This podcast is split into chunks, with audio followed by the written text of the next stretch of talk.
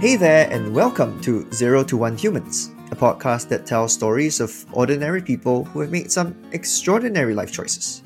Join us as we talk to artists, travelers, writers, athletes, entrepreneurs, and just generally good people to find out the backstory of how they got going from zero to one. My name is Terence, and I am your host.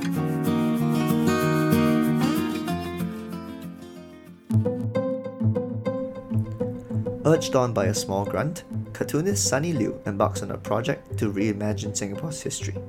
He would end up creating history by emerging as the first Singaporean to win the Eisners, widely described as the Oscars of the comic industry, for his book, The Art of Charlie Chan Hock Chye. Come hear about his journey from part time gigs with the new paper to the internationally renowned book. We discuss the blind faith needed to stay on course, the future of art in Singapore, and comics as a form of raising awareness on issues that matter. Hi, Sonny. Uh, welcome to the podcast. Hi, Terence. Thanks for having me on the podcast. Wonderful. And will you kick us off today by telling us a little bit about who Sonny Lewis? Who am I? Um, I normally say that I'm a cartoonist. I think, yeah, I think cartoonist is the best way to describe myself because I, I think uh, comic artist tends to be something, you know, when you say comic artist, you tend to think of someone who draws. And I think cartoonist encompasses a bit more, uh, both drawing and uh, writing as well. And I assume most days you live in the world of drawing, DC, Marvel, you're reading. Uh, this is the work that you currently do as a cartoonist and is what most people can only dream of. Um, talk us through your journey from, from school to studying philosophy, eventually becoming a full-time independent artist. What, what was that journey like? Quite a few years involved. Uh, I mean, I, I think when I was younger, I, I kind of thought I wanted to do something that was maybe a writer or, or even draw like draw comics, but I, I don't think it was ever a concrete sort of ambition because uh, partly because I was I, I think I was based in Singapore and when you're in Singapore, I think the school system guides you along a certain path, right? Especially if, if you're too if it's if you're too kind of okay in school, right? If your academic results yes. are, are, not too bad, then you sort of follow that academic path, and, that's what I did for I think at least uh, the first 19 years of my life right? I went from like primary school to secondary school to JC and college.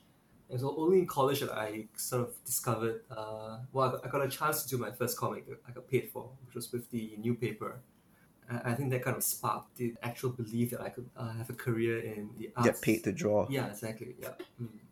And I think you went at some point in time. You went from studying philosophy at Cambridge eventually to to RISD. What was that transition like, and, and what influenced that decision? Well, it, wasn't actually a transition. I, I did complete the course at, at uh, in philosophy, and then I came back to Singapore and worked for about a year in a company that did educational CD-ROMs, right? CD-ROMs um, back back in those days.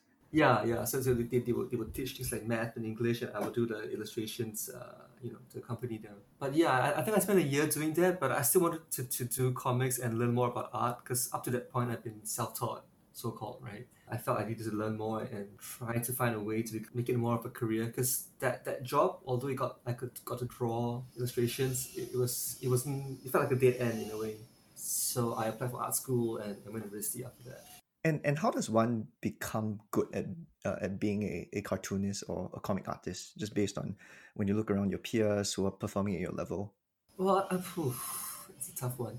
Like all arts, you have to sort of uh, practice the craft I think everyone I knew at school who was good at you know whatever they did, whether it's sculpture or comics or architecture, they, they put in the hours. I think they, they were all very hardworking. And I, I guess I, I'm in the category, especially going to art school after going to college and you know before that. I mean, school fees are not, not cheap, right? So whenever I, I saw my school fees, I would feel quite sick in the stomach. I'm like, this is a lot of money. It kind of compelled me to work even harder. Right. And you you clearly were good, at, well, at least by industry standards, right? So in, in 2017, you won the Eisner Award. And for those of us who don't know, it is the equivalent of the Academy Awards in, in, in the comics world. And I think through that event, most people came to know about you. But for folks who forget, this is after years of toil and hard work as, as an artist. What kept you going on through all these years? And, and what is the hard part that no one really talks about? Well, I, I, talk about it all the time. I talk about the sort of financial uh, challenges like, for a long time. Like I think between graduation and the Eisners was like almost like ten years plus. During that time, I was very aware that was I wasn't earning as much as my peers like in other industries. Now things are, are better, I guess. But if I look at the actual numbers, I'm probably like ten years behind my my, uh, my friends in terms of savings and you know so-called assets. Just because getting to where I am now has taken so so so long. And and it's a very real consideration, right? In Singapore, when things are very practical, etc. How did you wrap your, your head around that? Uh, blind faith to some extent. Uh, and, and, and I guess I mean the, the ten years leading to that, you know, every now and then you you would get sort of a career advancement a little bit, right? So you, you get a, a new project from DC or Marvel, you get some award or nomination, and I think every one of those things help give you a sense that you are progressing rather than stagnating. And, and, and I guess I, I did feel, you know, every few years I would feel like I was hitting a career plateau, right? And I would uh, wonder if I should do something else, like teach more, maybe, you know, go to lecture a bit more at NTU or LaSalle, uh, or take up a job in advertising, for example but, but somehow somehow something would, would happen that would make you feel okay this is something worth pursuing a few more. And draw you back onto the, the path. Yeah yeah and same, same thing same thing with charlie chan right? The, the book that I, I did. At a point in time I, I, I always wanted to do my own book a full-length uh, graphic novel that i wrote and drew. And I, I saw this as sort of my, my last attempt at it right? My last chance at doing something of that scale. And I, I think it was just fortunate that it turned out to be to have done pretty well yeah yeah, and and in today's discussion of your zero to one story, I actually want to talk a little bit about this very comic that you got recognized for at the Eisner's Award, which is The Art of Charlie Chan Hock Chye.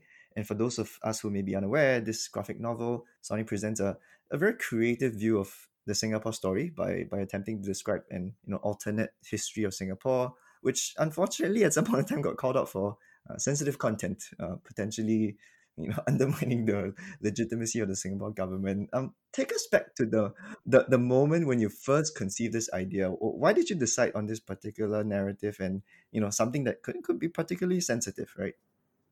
Uh, so it goes back to let's see how, how, how did it begin. I mean, I've always been interested in comics history, and as a, as a cartoonist, I'm interested in, in the art form. So I was reading books about comics history, and there's one particular book I think was called Comics, Comics in the X, and graphic novels by I believe Roger Scruton it, it was basically a international survey of comics. Uh, I guess mostly focused on France, Japan, and the US and UK.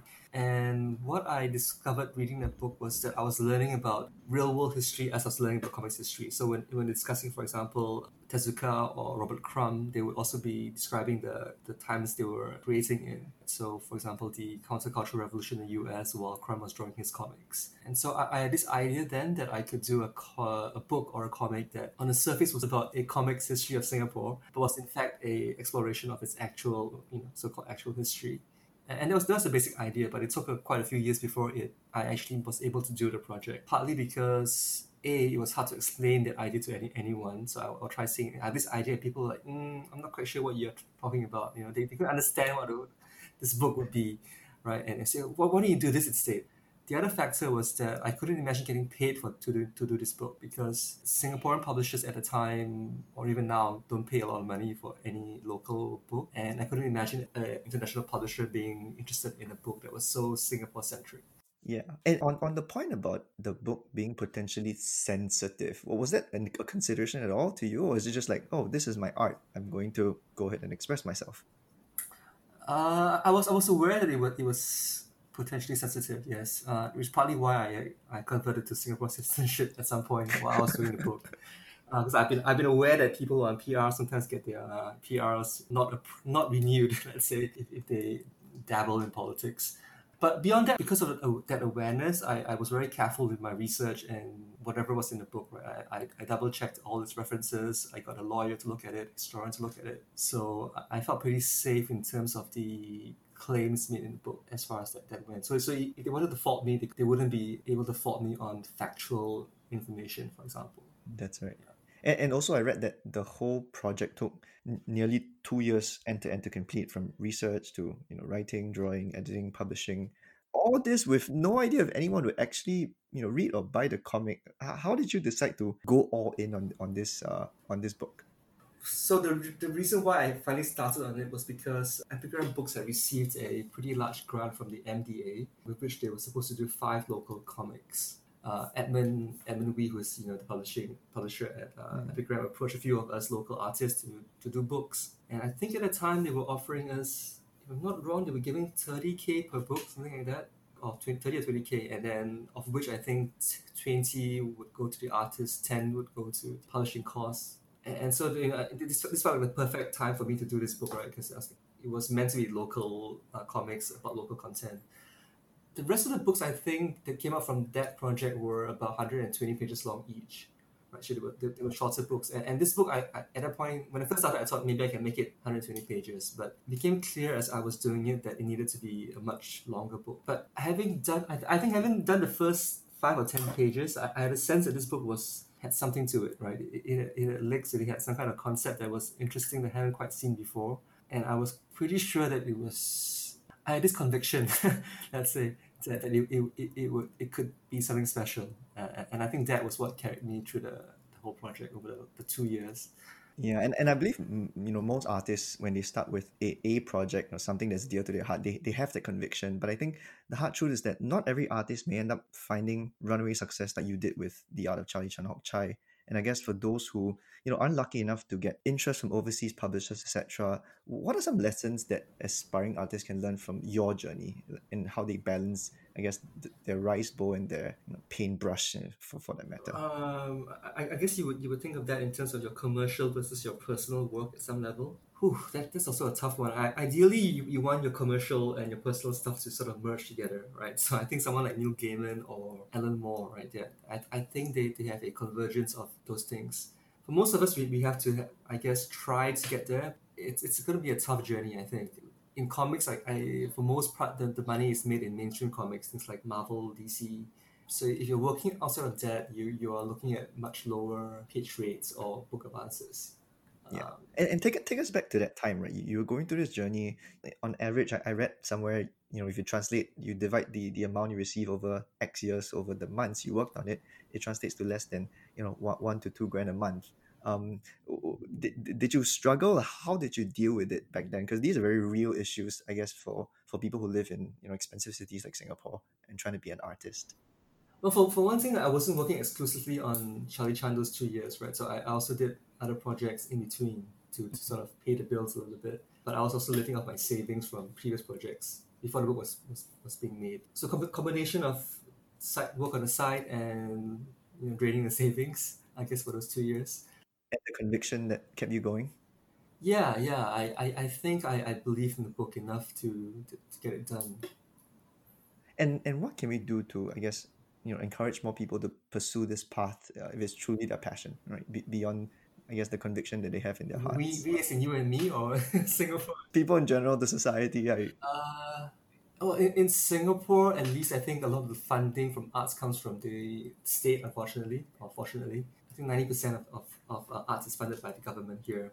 If you to ask me, I, I, would say that the government should let the NAC lose a lot more, right? In, in terms of. Uh, As in, take, take more risks. Take more risks, be more independent. You know, like I, I think right now the NAC is an arts organization, but it's also a, a stat board at its core. So it, it sort of has to follow a lot of rules and a lot of uh, regulations. Yeah, so I think that restricts what they're able to fund and it makes the art landscape a lot less diverse and a lot less in- interesting. You know, I, I think a lot of artists who want to do or say things which might not be what NAC can, can support would find it hard to get the funding to do so. Especially, you know, if, if, I, if I compare it to, let's say, the the UK, right, where, where I, I read articles about how most of the actors today, for example, upper or middle class, you know, because because lower class uh, actors can't afford to, become, to stay actors, right? And I think it's similar in Singapore, where my observation is that a lot of people who do the arts are from more fortunate backgrounds because they can afford to take the risk. Like, like myself, like my, my dad was a doctor, my sister is, used to work in, in, in finance, so I could be sort of the black sheep to pursue this risky path so I, I think the, the government has to be more aware of that and, and if, if they want to get a more diverse art scene they, they will need to be a lot uh, less restrictive in, in their funding. Right. And, and just curious on, on the point of being a black sheep were, were, were there any drawbacks you, you, you face from family pressures etc growing up saying oh you know sonny this is not a good path no, in life No, my parents were very supportive. I, I must say they, they, they never dissuaded me. They, but, they, but they, they were very concerned obviously right? So they, they would always ask me what my next project was, how much money I was earning, all the time. It kind of stopped now, but uh, for a good for a good ten for a good ten years, it was like a you know, monthly thing. Hey, what are you doing now? What are you doing now? can earn enough money or not. so it, was yeah yeah and and, and, I, and I yeah and I guess the, these are these are very real concerns right I think, I think in, a, in a city like Singapore which is becoming increasingly expensive um, mm. so r- recently there was a big hoo-ha in the newspaper stating that you know artists are considered the least essential role in society mm. um, what are your thoughts around that actually well that that survey and that infographic I think was very misguided yeah, I, I, I know that the company that, that did the survey gave some kind of press release, but it was, it was such an odd press release to me. Like the press release was trying to explain why they did a lot of silly things in a very officious way. Like we did these things, but you know, you know, we, we, and then they gave all these rationales that didn't make sense. Well, it, essentially, that article was supposed to be about whether we should pay essential workers more. That was the core of it. Uh, but somehow it got sidetracked. The, the survey takers sidetracked themselves into trying to trying to find out what the most unessential workers were. It wasn't even an open survey. They, they give a list of, of things, right? Which you know would in the first place skew the results because you only give people twelve choices. They would say, oh, these are the ones that I think are the least essential. Beyond that, I mean, I, I had no clue why this was in, had any re- relevance in terms of uh, the article's uh, main core mission, I guess at the same time, maybe it does reflect a general sense that most people would think that art is not as important in their lives as other things. True to some degree, right? The degree to which basic needs like food, yeah, but you know, if, if, talking about if you're talking about just food, shelter, and water, most jobs would be considered non-essential relative to that. Whether you're a lawyer, uh, even even a doctor is not really essential in that sense, right? If you think of it that way. So be, beyond those core things, I think. Uh, so I, I think that's why if, if you think of work as being important just in terms of uh, just very basic needs, uh, then you're basically saying that if you're not a hunter gatherer or a farmer, you're probably not very important to society. So I, I think so. I think I think there's a there's a, there's a misconception there about what's important and what counts as important in society as a whole. With that as a backdrop, are you optimistic about mm, the arts in in a place like Singapore in in coming future? Uh, in, in the sense that we, the economy, well, okay, post COVID 19, I don't know, but before this pandemic, I think Singapore was a good economy, it's growing. And I think that in itself provides a kind of stability to allow people to pursue more diverse careers. Right, so uh, graphic design, illustration, writing. You can look at it. Just look at the number of novels that are being written now compared to ten years ago. I think I think it shows that there is more room for pursuing the arts in Singapore whether or not you, you'll pay better, that, that I think is, is a big question, right? Because I think most people who are in the arts still rely on a day job to, to survive. Well, that, that, that's a tough one because the main reason people give normally is that Singapore is a small market, so you can't really survive just locally and you have to grow internationally, which is going to also be a bit tougher, right? Because you're trying to write for a local audience because that's your where you come fr- come from, right? At the same time, you're not sure whether that will allow you to reach a bigger audience overseas. Yeah, that makes sense. Well, I guess you know in, in the example, you are a good example of anything that's possible, right? I think so I think people listening in with with that uh, conviction and the ambition, there, there's always models to to look up to, like the other Charlie To, to some degree, yeah, to some degree. Um, uh, I want to switch gears a little and talk about uh, one of your latest work, which is Antibiotic Tales, uh, which I believe is a collaboration with the School of Public Health uh, at the NUS to raise awareness about the health issues behind antimicrobial resistance. Can you tell us a little bit more about uh, what, what's the backstory there? It was, it's been more of a collaboration with uh, Dr. Uh, Hsu Li Yang, who is um, he's expert in in in, uh, in the field, and he approached me to do this comic, and I was drawn to it partly because I've, I've been just I, I've read articles about you know the misuse of antibiotics for quite a while, and, and how dangerous that is to us as a human race but also because partly a more personal uh, reason was because my dad was you know a doctor and he wanted me and my sister to follow his path at some level but neither of us you know became obviously went to medical school and for me doing comics about medicine at some level alternative. Uh, yeah close alternative to, to, to, to that so I, I've been working with him quite a lot not just on this book but also on the more recent uh, comics about COVID-19 and, and and I guess Dr. Hsu, you know, once mentioned that conferences and workshops on antimicrobial resistance were largely echo chambers, right, where you kind of preach to the choir. Um, and for me, it's quite interesting to find out that comics can actually be a form of communication and raising awareness. What are your thoughts around this this form of communication? For me, it's, it's I, have never thought about it that way, but maybe it's something that's very um, endemic to to the comic world. Well, I mean, comics are partly visual or sometimes even totally visual. So I think that always makes it a little more accessible to a wider audience in some ways. yeah, if you just look, if you look at, for example, your IKEA catalog, right? Uh, IKEA, how to put your furniture together book.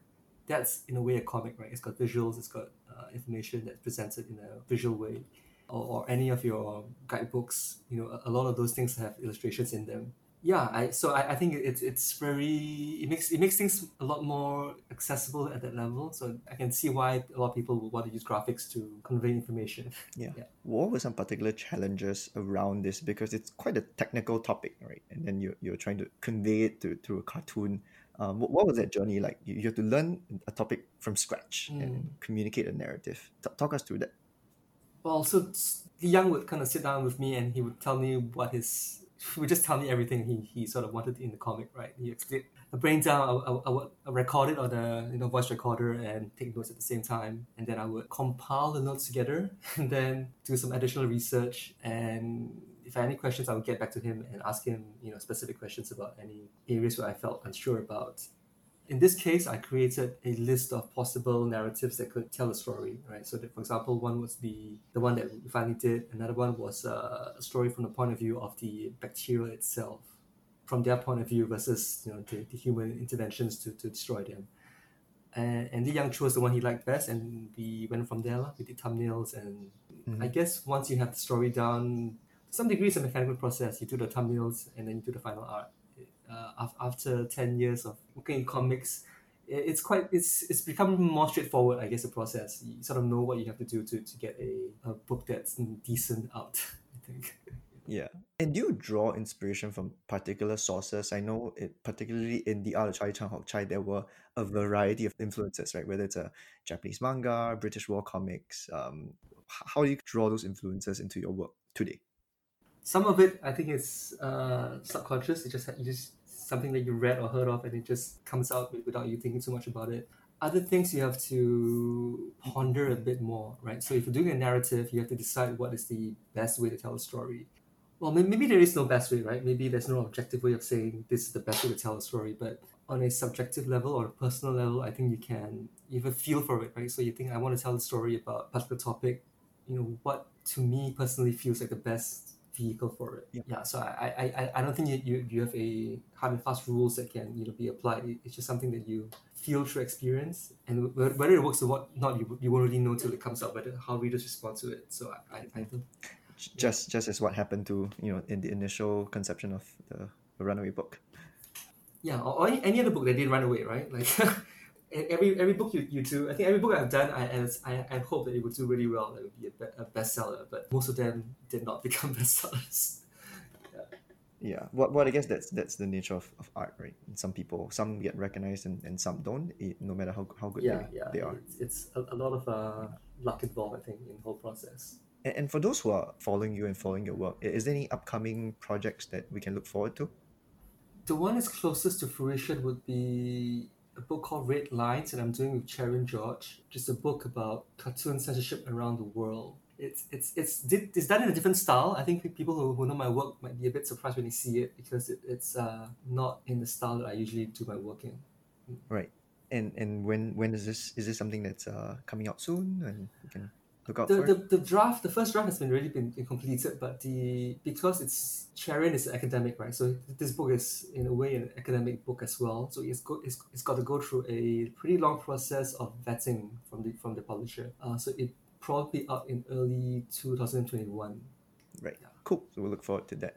Um, I, I thought we could wrap up our, our session today with some, you know, generally advice on your, your thoughts about the future, uh, how young people can think about doing something unconventional in line with their passions? Anything that you would share at all? Mm. I get asked this sometimes, but I, I feel like that's a bit too open ended, a bit too vague. Because I think, uh, yeah, it, it really depends on what what the, what each person wants to do, right? I think we have, you know, as human race, we have such diverse ambitions and, and goals and interests. It's hard, it's really hard to say whether there's any one thing that will lead you there. So normally when I get asked question, I, I would ask for more specifics, like what, what do you really want to do, what do you want to achieve, and then maybe I can give more concrete advice. Otherwise, it's a bit it's a bit uh, difficult, I think. Yeah, maybe if you could put a phrase or sentence on a big billboard uh, to shout out to aspiring artists who are listening in, what would it say? that's even that's even tougher, right? To phrase, you know. I keep thinking of the, the movie. Uh, what's the movie called? They Live. Have you seen that movie? No. Uh, it's, it's a movie by John Carpenter. Anyway, they, they have this big billboard. Uh, uh, the, the main character puts on a pair of sunglasses and he can see the truth behind the world. And, and everything is like consume, obey. So no, I, I- I'm not sure I can give any one or two word thing. Because I, you know, I, I- know that someone like Conan O'Brien, for example, he, he once said that if you want to do well in life, two things you have to do is work hard and be kind. Yeah. yeah. So I, I, yeah, I guess if, if if one thing can get you somewhere, I guess just working hard, right? Just to put your head down and work at your craft. I think that's probably the one thing I can think of that uh, that you're in control of. I guess, right? Because to be successful takes a lot of a lot of factors go into being successful. Uh, you know, luck, uh, what other people do, the zeitgeist, or whatever you call it. But the one thing you can control is how much work you put into your own uh, creation. I think that's the, the thing that you can focus on, whatever else is happening around the world. Yeah. And again, kind of going back to where we started, um, most people know you for winning the, the Eisner Awards, but that is after years and years of hard work and practice in your craft and a tinge of luck, I would assume. Uh, big, big, uh, a lot of luck involved. I mean, I, I would say luck in terms of being able to do this in the first place, right? Like I said, my, my family circumstances allowed me to, to pursue this. Uh, luck in the sense of the grant situation when it, uh, the book got went a little bit viral because of the, the way the grant was withdrawn. Yeah, so I, I, I think yeah, luck, luck plays a big role in, in, in anybody's career as, as much as people want to say that it's talent, hard work. I think that's only a part of the story. Yeah, that makes sense. Uh, well, thank you, Sonny, for sharing your story. Uh, and hopefully, this is helpful for anyone aspiring artist listening in to figure out their, their, their conviction and path in life. Right, thanks, Terence. It was really interesting questions. I think one of the better that's a question I've, I've had interviews. Yeah. And thanks for listening. I hope you enjoyed today's episode as we deconstructed Sonny's journey to the Eisners, talked about comics as a form of communication, and how we can all support fellow artists living amidst us. I hope you're as excited as I am for Sonny's upcoming work on cartoon censorship around the world, and we'll see you on the next episode of Zero to One Humans. Goodbye!